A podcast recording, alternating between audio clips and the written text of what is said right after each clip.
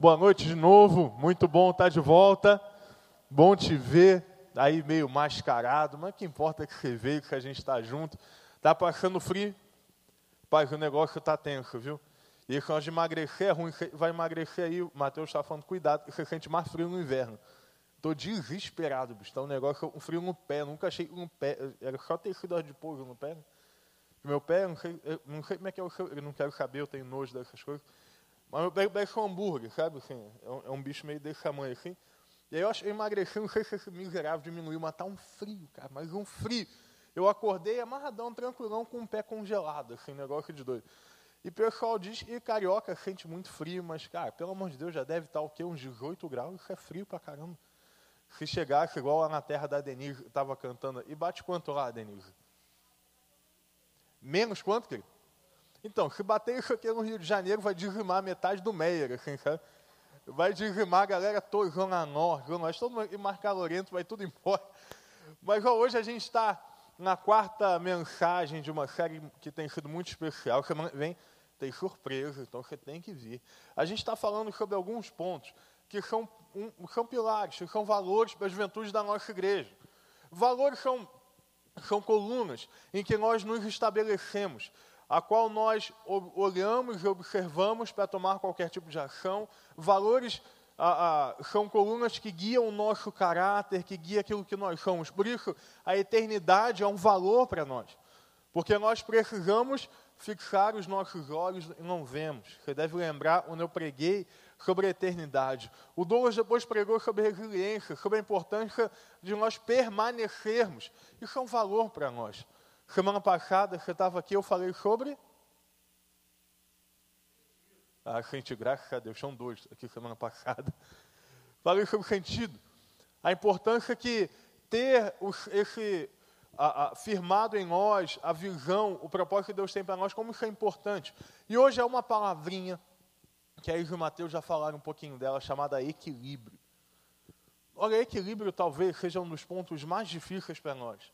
Nós que somos jovens, talvez você não seja tão jovem, mas eu que sou um jovem ainda na flor da juventude. Nós temos uma impulsividade que nos é natural. É natural que nós sejamos impulsivos. É natural que nós sejamos intensos em tudo que fazemos. Então, irmão, se você a, pratica um esporte, você se entrega. Você estuda música, você se entrega. Você está namorando, você se entrega. Você busca a Deus, você se entrega. E a gente faz tudo que, o que nos é proposto com muita força. Eu brinco com os pastores jovens que o que eu, eu, eu acho mais incrível nos jovens, na, na nossa geração, é que motivados e engajados, nós movemos as montanhas de lugar. A gente faz coisas que talvez ninguém tenha visto antes. Mas ao mesmo tempo, e talvez muito por conta desse aspecto tão entregue, desse aspecto tão forte dentro de nós, que é a intensidade, nós acabamos desequilibrando as nossas vidas. Mas vamos ver um pouquinho do que a Bíblia fala. Abre aí em 2 Timóteo capítulo 1. Abre aí tua Bíblia, vai lá, 2 Timóteo capítulo 1, a partir do versículo 1. Vamos pensar aqui rapidinho o que, que a Bíblia fala a respeito de equilíbrio. Projetou aí, o pessoal vai projetar nas telas, está aí, vamos embora. Paulo, apóstolo de Cristo Jesus, pela vontade de Deus, segundo a promessa da vida está em Cristo, a Timóteo, meu amado filho. Isso aqui é quem está escrevendo para quem está recebendo, ok? Importante para a gente poder entender o texto. Paulo está escrevendo para Timóteo, alguém ao qual ele cuidava e tinha uma, uma relação tão grande de pastoreio que chamava de filho. Então, versículo 2 a Timóteo, meu filho, graça, misericórdia e paz. Da parte de Deus, Pai de Cristo Jesus, nosso Senhor. A maioria das cartas pastorais de Paulo começa com uma saudação, tá bom? Então aqui nós temos uma estrutura a, a, textual normal nas cartas de Paulo. Vamos então para o versículo 3. Algumas Bíblias têm aí escrito incentivo à fidelidade. Vamos lá, vamos ver o que fala. Dou graças a Deus a quem sirvo com a consciência limpa, como serviram os meus antepassados, ao lembrar-me ao lembrar-me constantemente de você, noite e dia, em minhas orações. Lembro-me das suas lágrimas e desejo muito vê-lo, para que a minha alegria seja completa. Recordo-me da sua fé não fingida, que primeiro habitou em sua avó Lloyd, depois em sua mãe Eunice, e estou convencido de que também habita em você. Por esta razão, torno a lembrá-lo de que mantenha viva a chama do dom que está em você, mediante a imposição das minhas mãos. Pois Deus, não, pois Deus não nos deu um espírito, note, está em letra minúscula, de covardia, mas de poder, de amor e de equilíbrio. Que o Senhor nos abençoe profundamente. A gente leu esse texto, e eu falei já no começo, Paulo está escrevendo para Timóteo, Paulo estava preso, então é o conselho a Timóteo, quem era esse tal de Timóteo? Paulo você já ouviu, a gente prega sobre Paulo aqui o tempo todo, talvez porque Paulo seja a pessoa que mais escreveu no Novo Testamento, então é uma referência para nós, mas quem é esse tal de Timóteo? Timóteo era talvez o seu discípulo mais chegado, alguém a quem cuidava de perto. Timóteo certamente era um jovem, um pastor jovem. Você imagina então que Paulo está escrevendo justamente a alguém que tinha os mesmos impulsos e o mesmo ímpeto que nós. Paulo está escrevendo alguém que talvez passasse pelas mesmas angústias que nós. Claro que culturalmente nós temos várias diferenças, nós somos separados por dois mil anos de cultura, somos separados por dois mil anos de história, dois mil anos de escrito, dois mil anos em que foi desenvolvido um período medieval, uma modernidade, agora talvez uma pós-modernidade ou uma modernidade tardia, o que você quiser chamar. Existem eras que nos separam. Mas quando nós lemos a palavra de Deus, e eu tenho dito isso aqui com frequência, por que, que eu amo a palavra de Deus? Pelo seu caráter eterno.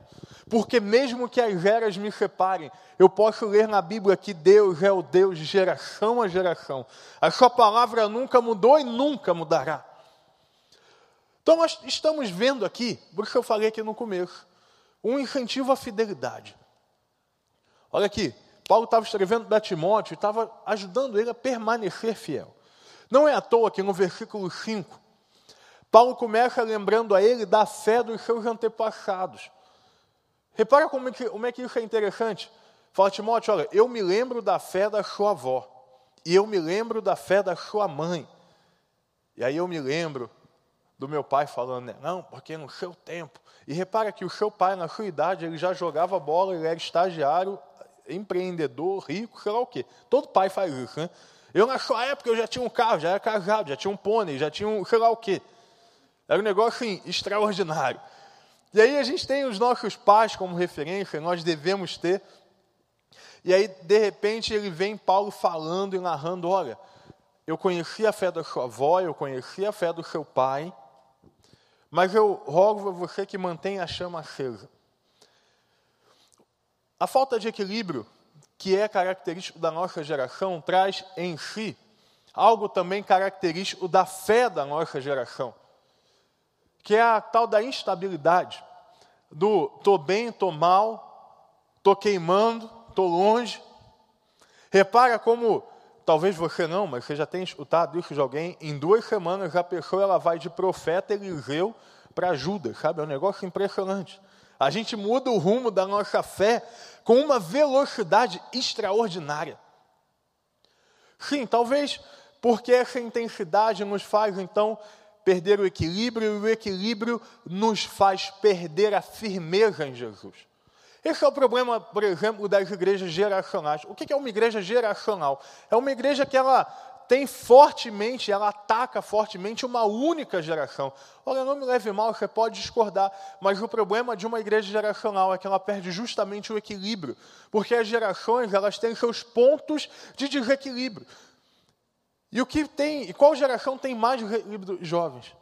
Me preocupa muito quando eu vejo igrejas só de jovens, movimentos só para jovens, porque para nós é importante, assim como foi para Timóteo, ter referências do que aconteceu no passado. Existe uma diferença muito grande entre o que é tradição e tradicionalismo. A tradição ela é importante.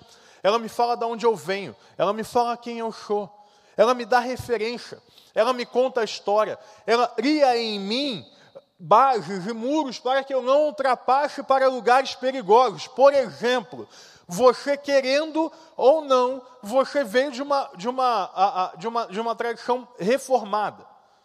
O que isso quer dizer? Que nós, como uma tradição reformada, nós rompemos de dogmas católicos no período da reforma. O que isso quer dizer? Que nós vivemos pela graça, que nós vivemos pela fé, que nós vivemos baseados na Escritura. Que a nossa salvação ela não é fruto de obras. Pensar nisso não é tradicionalismo. Pensar nisso é entender e viver a tradição de uma maneira saudável. Ora, o que é tradicionalismo? Nada se compara aos louvores de 1957. Aquele período foi a safra. Ou então nada se compara a Hilson. Tocar qualquer coisa fora disso, pastor. O negócio é worship, pastor, é queimar. Aí você vê o cara, já falei do pêndulo mágico, assim, né? É. Tu vê quando o cara ficou, começou a ficar assim, irmão, o mistério já está baixando ali, não sei o que acontece. Vem a unção do, do, do peão louco, sei lá o que, que é isso. Mas nós, jovens, também, na verdade, a, a, às vezes pregamos muito contra o tradicionalismo e está certo. O tradicionalismo ele é uma maldição que pode derrubar a vida de uma igreja. Mas nós também não podemos esquecer, muitas vezes nós somos tradicionalistas, de calça apertada, tatuados e barbas. Em que nós nos apegamos à nossa nova tradição, nós estruturamos um novo modelo e nós dizemos para as gerações que estão vindo Talvez você, com 25 anos, deixa eu te informar, infelizmente já tem uma geração atrás de você, sim, você está velho. Nós informamos a ela e passamos a ela movimentos equivocados. E nós, que combatemos tanto a religião, muitas vezes, na maioria delas, temos nos tornado tradicionalistas. E adorado e vivido a nossa própria tradição. Isso é fora do equilíbrio. Também é fora do equilíbrio viver como se tudo fosse novo e se não houvesse nada no passado. Sim, é fora do equilíbrio tentar achar que eu não estou preso a uma religião. Gente, vamos, vamos trazer aqui alguma coisa bem básica de história para você. Religião, ela vem da palavra em latim chamada religare. Religare quer dizer religar. Não há nada demais você dizer que tem uma religião. Isso não te faz um religioso, um fariseu. Inclusive, não existem mais fariseus, tá bom? Então nós não podemos ler textos e aplicar textos sem colocar antes fatores históricos nos seus devidos lugares. Isso é falta de equilíbrio. É falta de equilíbrio eu pegar a teologia e fazer dela o meu centro. Eu sou bacharel em teologia, sou formado nela, adoro. Gosto muito de pegar o texto ali no grego, olhar, analisar. Toda vez que eu prego, eu busco fazer isso. Como fiz nessa mensagem olhar o que, que o grego, a língua original está falando ali, do Novo Testamento, olhar o que, que no hebraico, ou talvez na influência do aramaico nós tenhamos, ou olhar até o que uma cultura romana por trás escrita do Novo Testamento, isso é maravilhoso. Entretanto, existe um desequilíbrio. Quando as letras passam a ocupar o lugar do espírito, quando a compreensão o estudo, ele excede. Pastor, o estudo pode exceder? Pode exceder. O estudo, ele pode passar o limite. E você pode se tornar um mega power, estúpido teólogo. Sem levar uma pessoa aos pés de Jesus. Isso é desequilíbrio. Agora, você pode ser uma pessoa incendiada pelo Espírito repleta de experiências. No teu quarto, o céu se rasga. Você experimenta quase os anjos subirem e descerem. Línguas de fogo vêm, aleluia. Mas você não estuda, não lê, não sabe do que está falando. Pastor Marcos tem uma expressão lá da terra dele. Ele fala que a gente parece siri na lata. Siri na lata, você já viu um siri na lata? Pega um siri, um bicho barulhento, você bota aí dentro de uma lata, vai fazer um estouro enorme mas não vai chegar a lugar nenhum, é só barulho. Tem gente que vive a vida um Deus como se fosse barulho. Canta, queima, experimenta, mas não busca entender nem sabe o que está acontecendo ali naquela Bíblia ou se quer ler a Bíblia, prefere, e, e, é um movimento que infelizmente cresce muito no nosso meio, nós ouvimos o dia inteiro mensagens, mas não lemos a Bíblia ao qual aqueles pregadores tiraram as suas mensagens, e Jesus não é mais a referência, mas é o pastor mídia fulano de tal, desequilíbrio. Todos esses desequilíbrios, eu poderia narrar aqui o desequilíbrio político, esse nem se fala, que ou é demônio ou é Deus, não tem nada entre essa faixa aqui, não. Ou você serve a Satanás, ou você serve a Deus, ou, ou, ou você é fascista, ou, ou você é comunista, é um negócio impressionante. Mas deixa eu passar o assunto, vamos evitar as polêmicas da noite. Fato é que esse desequilíbrio que nós vivemos, em tantos aspectos, espiritual, social, sociopolítico, econômico, né? Nos faz afastar, nos afastarmos da verdade, nos faz nos afastarmos de Deus. Não é à toa. Por isso nós precisamos ler o texto. Que Paulo, em um texto ao qual ele se preocupa com a fidelidade de Timóteo, ele fala de equilíbrio, porque para nós sermos fiéis é necessário que nós aprendamos a viver uma vida equilibrada. E aí Paulo fala a respeito de um espírito. Que espírito é esse, pastor? Espírito que vem, que desce, Espírito Santo. Espírito, aqui eu falei do grego, a palavra pneuma, ela está em letra minúscula. O que quer dizer o seguinte: não estamos falando do Espírito Santo. Nós, nesse texto, não estamos trazendo a imagem do Espírito Santo de Deus. Somente a NTLH, que é uma das versões que nós temos da Bíblia, traz Espírito com E maiúsculo, o que não é, do ponto de vista da exegese, mais correto. Espírito, quando aparece na sua Bíblia minúsculo, não está se referindo à pessoa do Espírito Santo.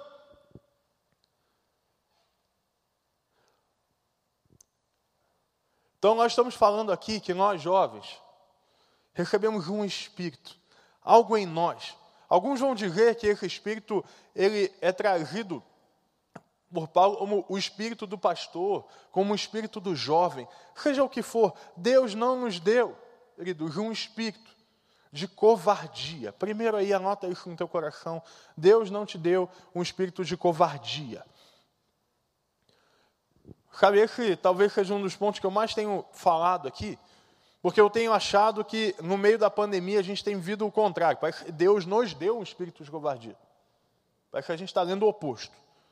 É como se a gente tivesse aberto a nossa Bíblia e falado assim: olha, Deus nos deu um espírito de covardia.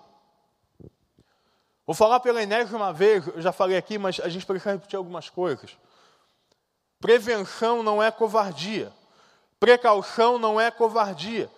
Covardia é achar que a minha vida não está nas mãos de Deus. Covardia é achar que algo pode tirar a minha vida além de Deus. Covardia é achar que, que é, é, ter, é deixar o medo tomar conta de tudo que eu faço. Covardia é perder o equilíbrio entre a prevenção. Olha aqui, tem gente que não está mais se prevenindo do Covid. Tem gente que não está mais se prevenindo do, da pandemia que nós vemos, mas está sendo dominado por esse medo. E literalmente, desculpa a expressão, foi domado por ele. Parece que nós, em muitos momentos, estamos na rédea desse medo. E o que mais impressiona é porque muitas vezes esse medo é só com a igreja. Não, não vou, porque estou evitando aglomeração. Como eu falei semana passada, está lá o miserável no shopping. Está o miserável na praia. Está o miserável na academia. Está o desgraçado, miserável, infeliz que fala assim: não, igreja é aglomeração. Mas você olha onde é que ele está.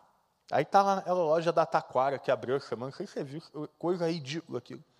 Parecia o estouro da, bo, da boiada, o negócio. Abriu a porta, coisa incrível. Nós não podemos ser dominados pela covardia. Deus não nos deu esse espírito. Deus nos deu o espírito de coragem. Coragem para confrontar os nossos pecados. Coragem para dizer não naquilo que precisamos. Coragem para admitir os nossos erros. Eu não conheço nada mais corajoso do que uma pessoa vulnerável. Uma pessoa que diz: Olha, eu estou errado, eu preciso e eu necessito urgentemente ajuda. Isso também é uma coragem que a gente fala pouco. Nós colocamos os corajosos como verdadeiros rastros de série, sabe?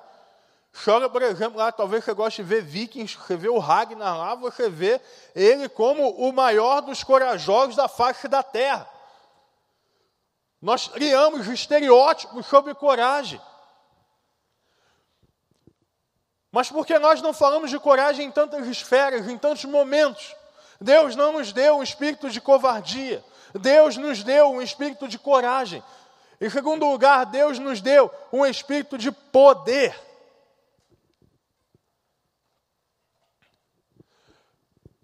Poder, a gente sabe, a gente tem falado, a nossa geração adora pensar, é diferente de autoridade. Poder tem uma diferença grande, porque poder lhe é posto, autoridade se é conquistado.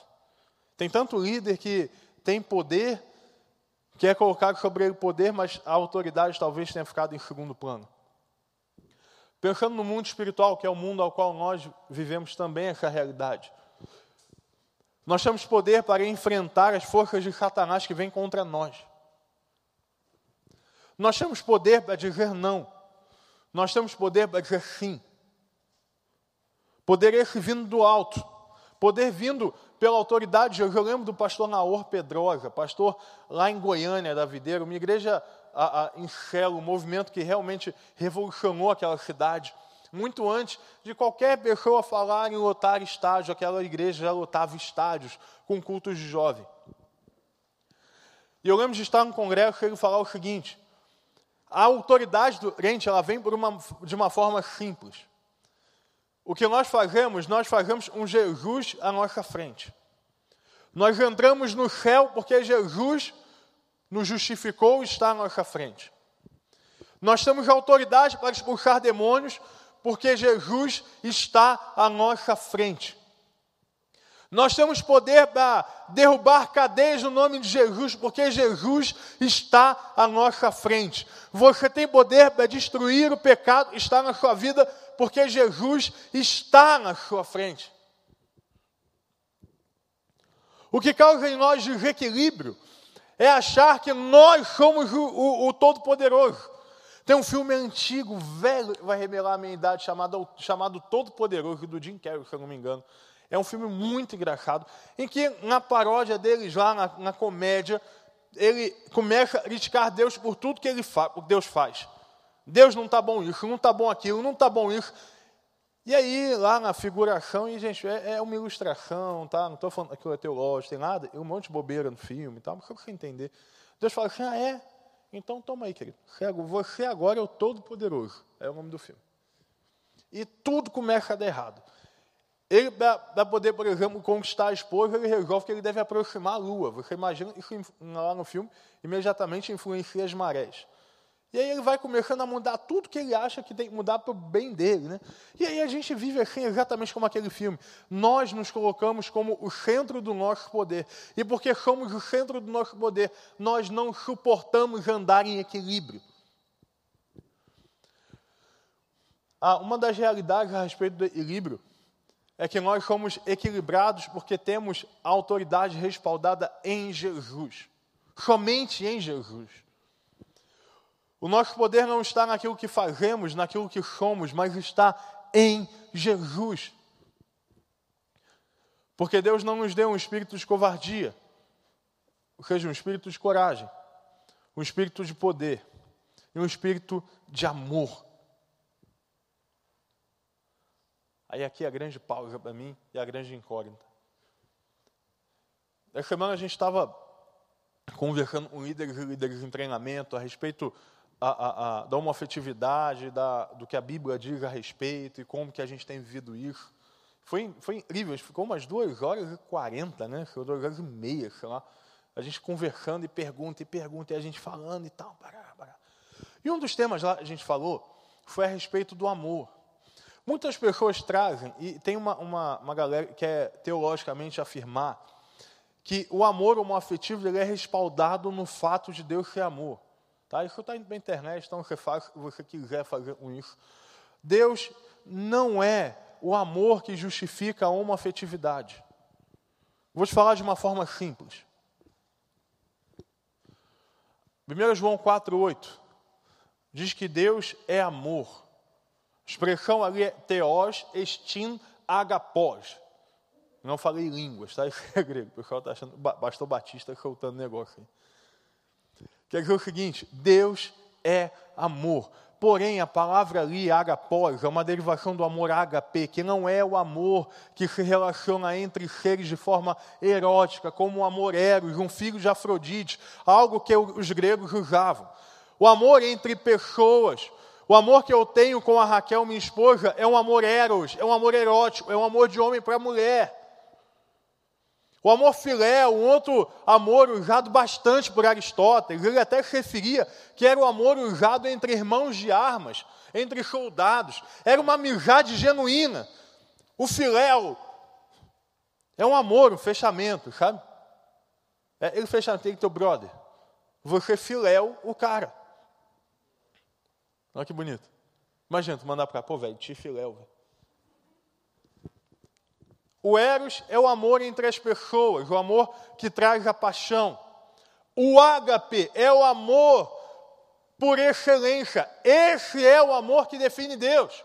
Preste atenção, por exemplo, quando você lê 1 Coríntios 13. Nunca use 1 Coríntios 13 num casamento dizendo que aquele é o amor entre homem e mulher. Ele pode até ser uma referência de amor, mas ele não é o amor de homem e mulher.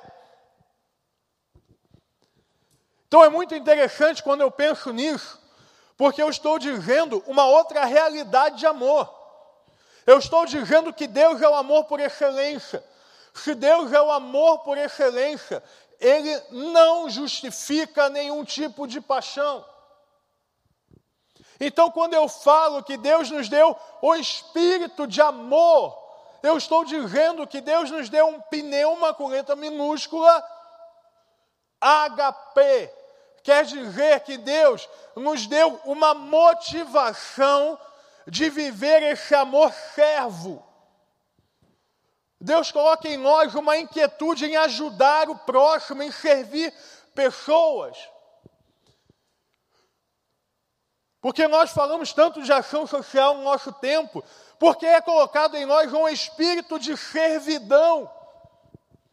Então, querido, você não pode ler esse texto falando, tá vendo? Eu me apaixono, eu pego todas porque Deus me deu um espírito de amor, aleluia. Não é por aí. Eu não posso achar que qualquer relacionamento é válido porque Deus é amor. Isso é heresia, isso é falta de conhecimento da Bíblia. Eu preciso dizer que Deus colocou em mim um espírito de coragem, Deus colocou em mim um espírito de poder, de autoridade. E Deus colocou em mim um espírito de amor que me leva a servir pessoas. Olha para cá, eu disse semana passada que cuidar de pessoas era um chamado irretratável, e eu continuo dizendo isso. Você não foi chamado para o seu umbigo. Por mais que a tua rede social, por exemplo, te leve só para o seu umbigo, o seu umbigo não é o centro do universo. Por exemplo, o Instagram tem uma coisa maldita. Eu tenho medo do Instagram. Às vezes eu estou conversando com a Raquel, falando, Raquel, um para o bercinho tal, porque o Theo vai chegar e tal, mas eu preferia que fosse um berço azul com estrelinhas brancas, uma, fe, uma faixa dourada, que tivesse rodinhas prata, que ele fosse também manual, que ele pudesse ter uma opção de controle remoto, eu posso falar o que eu quiser. Quando eu abrir a minha mídia social, vai estar exatamente me oferecendo o produto que eu acabei de narrar. Gente, é um negócio. Você nunca passou por isso, não? Começa a pesquisar como emagrecer. O maldito do, do negócio te lembra que você é gordo todo dia, velho. Você abre lá, dieta não sei o quê, dieta não sei o quê. Para o inferno, já olho para o espelho todo dia, porque tem que me lembrar de tudo que eu sou. E aí, por exemplo, eu gosto muito, eu, eu, eu curto música, né, e tal. Cara, só, você abrir meu Instagram, você só vai ver duas coisas, pastor e guitarra, pastor e guitarra, pastor e guitarra. Eu falo, gente, meu mundo só gira em torno disso. Então, a gente tem um mundo que ele é reduzido. E aí isso faz com que, acabe, com que nós acabemos de viver como se nós fôssemos o centro do universo. Isso desequilibra. Rapidinho, é, Dani, pode vir, tá? Estou tentando chamar discretamente, mas não, não deu. Te amo. Daniel está solteiro, gente, falando nisso. Peraí, peraí, não. Eu não faço, eu tenho um bom tempo, o pessoal estava me cobrando. Vem cá, Dani. Olha aí. Câmera, onde é que eu estou? Estou na 5. Favor, tem a de palmas para menino. Você está bem? Não, não, ninguém vai te ouvir, está na internet. Você tem, tá bem? Está solteiro? Não, não foge não. Está tá fugindo de quê? Eu estou em um metro, fica tranquilo. Está tá solteiro? Está buscando? Está buscando? Não, se não tiver, está desequilibrado. A gente está solteiro na tua idade. Você tem que idade? 19. Fazendo faculdade. De quê? Engenharia. Engenharia, investe, mulher. Investe. Vai lá tocar. Investe, filha. Ó, tamanho isso aqui. 1,80m de puro homem. Está solteiro daqui a pouco. Gente, eu faço de vez quando dá certo. Quando a pessoa ajuda, dá muito bom, então. Então me ajuda aí, Dani. Mas aqui, está falando do amor, né? não o amor pelo Dani, mas um outro amor. Então, nós, quando nós colocamos o nosso umbigo como centro, quando nós nos colocamos ao contrário do que é a nossa referência de amor, nós desequilibramos. E aqui, olha que interessante, pensa comigo. Aqui, olha para mim. Se nós deixamos de servir outros, nós saímos e perdemos o equilíbrio. Se nós perdermos o equilíbrio, nós nos distanciamos de Deus. Olha que incrível. Então, peraí.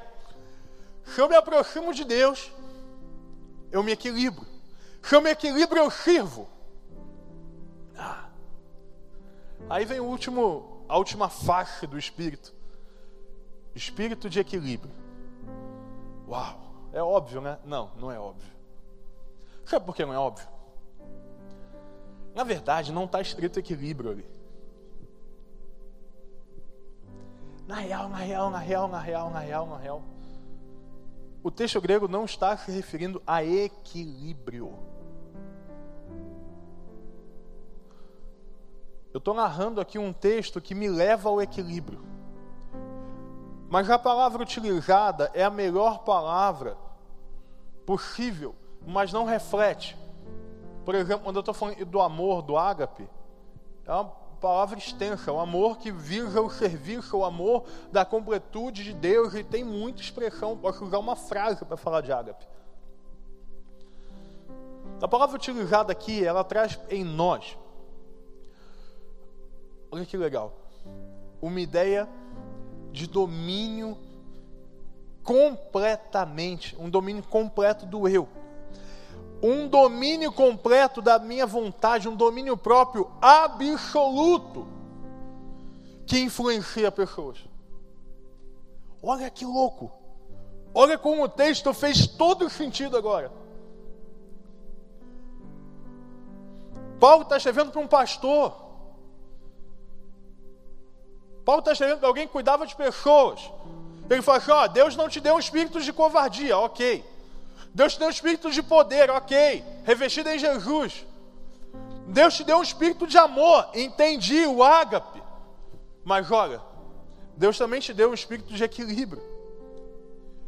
Mas um equilíbrio que te leva a influenciar pessoas.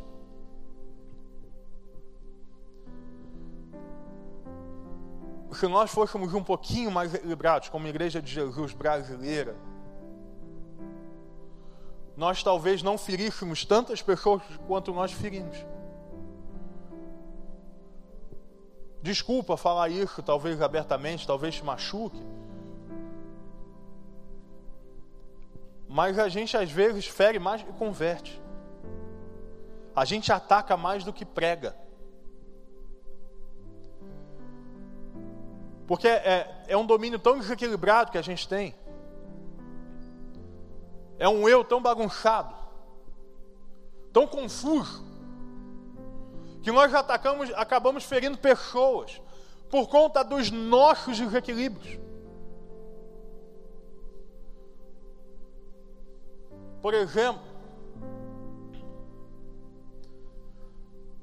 porque nós não conseguimos conversar com culturas, nós pegamos pessoas de tribos e não precisa ir longe. Tanta gente tatuada, ferida fora de igreja. Gente, desculpa. Pleno século 21, isso. Usando o texto bíblico para ferir. O desequilíbrio da igreja muitas vezes passa, como foi o desequilíbrio de Pedro. Você lembra o que Pedro fez quando os soldados vieram perto de Jesus? Pedro corta a orelha do centurião romano. Enquanto Jesus está preocupado em restaurar as orelhas nós estamos muitas vezes cortando elas fora por causa do desequilíbrio.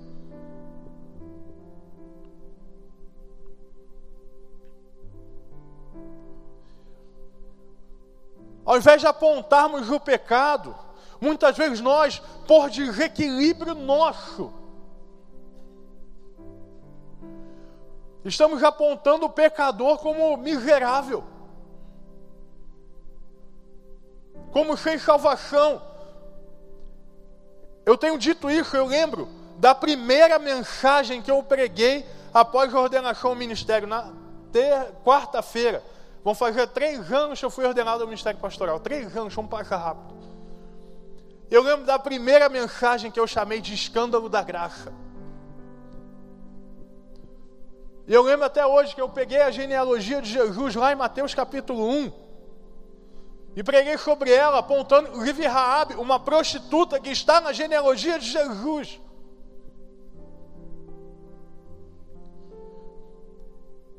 Eu lembro de Salomão, um rei idólatra, que está na genealogia de Jesus. Davi, um mentiroso, adúltero, que está na genealogia de Jesus. Jacó, um trapaceiro, que está na genealogia de Jesus. E tantos reis que acabaram se tornando idólatras.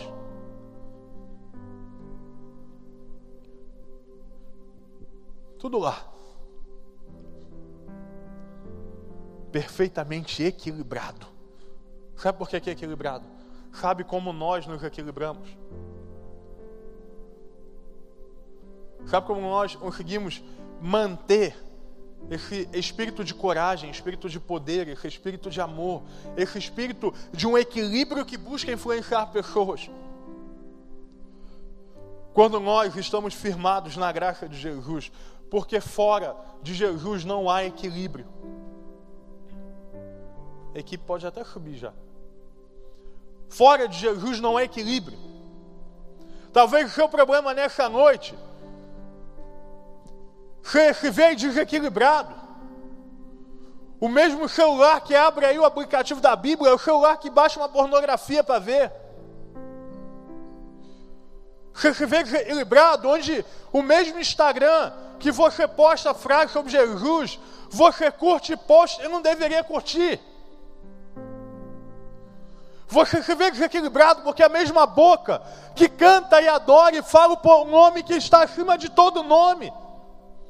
É a mesma boca que fala palavras que nunca deveria falar.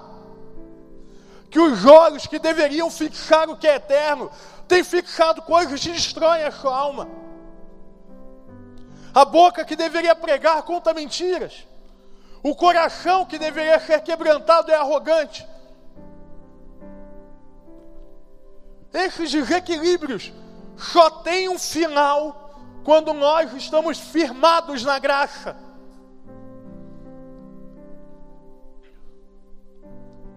Afinal, pela graça somos salvos, não diante do tem de nós, mas pela graça,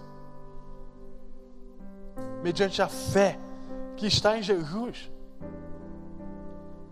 Sim, o nosso ponto de equilíbrio, ele é Jesus. Agora aqui, para terminar. Para terminar aqui, olha para cá.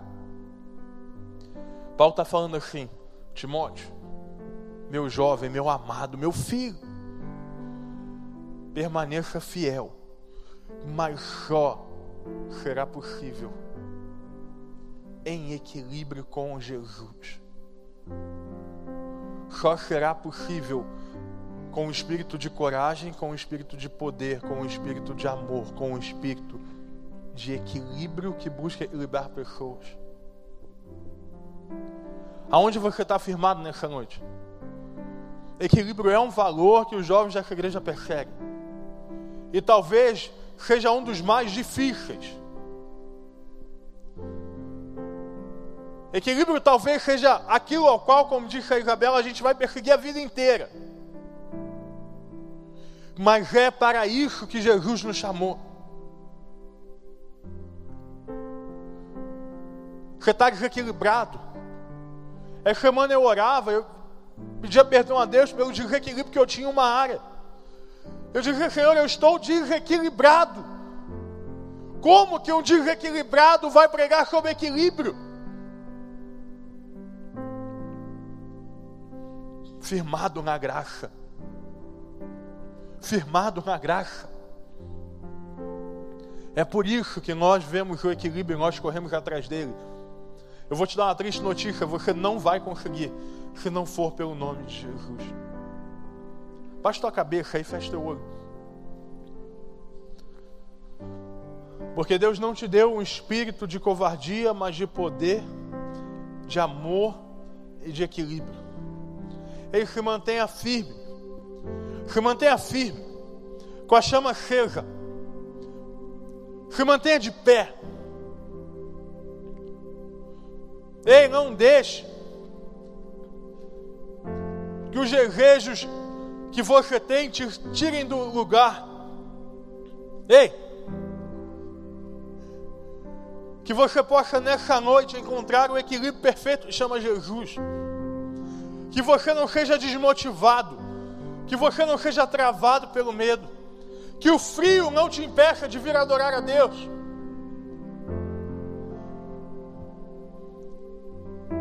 Que o desequilíbrio de uma vida que entra e sai do pecado possa hoje ser derrotada no nome de Jesus.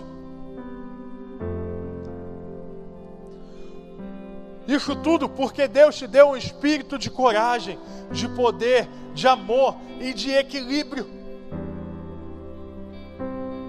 E se você nessa noite quer se equilibrar em Jesus, Pastor, eu quero encontrar o meu equilíbrio em Jesus, fique em pé no seu lugar onde você está.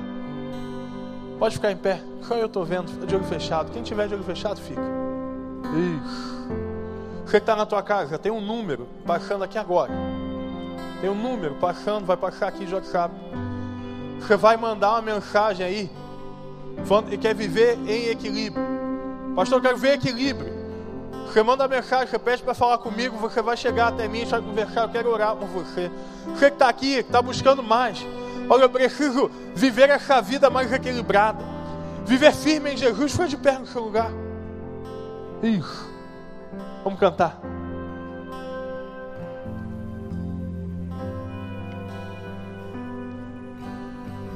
Firme em Jesus. Seja firme em Jesus. Santo Espírito, como chuva meu louvor ao cantar de seu amor, Santo Espírito,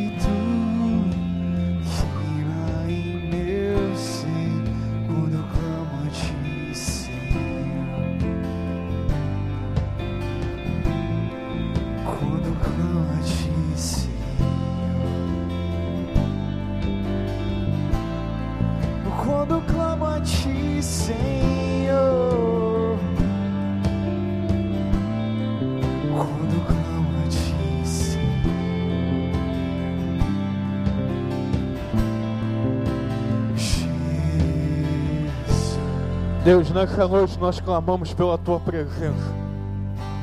Por mais do Senhor nas nossas vidas. Sim, Deus, porque a partir do momento em que nós nos enchemos de ti, nós vamos acendendo essa chama e vivendo o equilíbrio que há na tua palavra. Deus, que haja um equilíbrio entre o nosso estudo e a nossa devoção entre a tradição e a fé renovada pelo Senhor. Deus, que haja um equilíbrio entre a nossa vida santa. Deus, que o Senhor nos leve para perto do Senhor com esse espírito de coragem, de poder, de amor e equilíbrio. Deus, no nome de Jesus, nessa noite, tudo aquilo que nos tira do equilíbrio seja derrubado no nome de Jesus que aquilo que desequilibra seja no nome de Jesus colocado por terra nessa noite. Nós declaramos como igreja viva o fim do medo, o fim da covardia nesse tempo, o fim da frieza espiritual. Deus, que nós não tenhamos medo de morrer, mas que tenhamos medo de viver longe do Senhor. Ei Deus, que no nome de Jesus nós sejamos equilibrados pela tua palavra. Fica de pé aí na tua casa, aqui onde você está. Vamos adorar ao Senhor. Fique em pé. Cante. Aleluia. Se você puder, levante as suas mãos.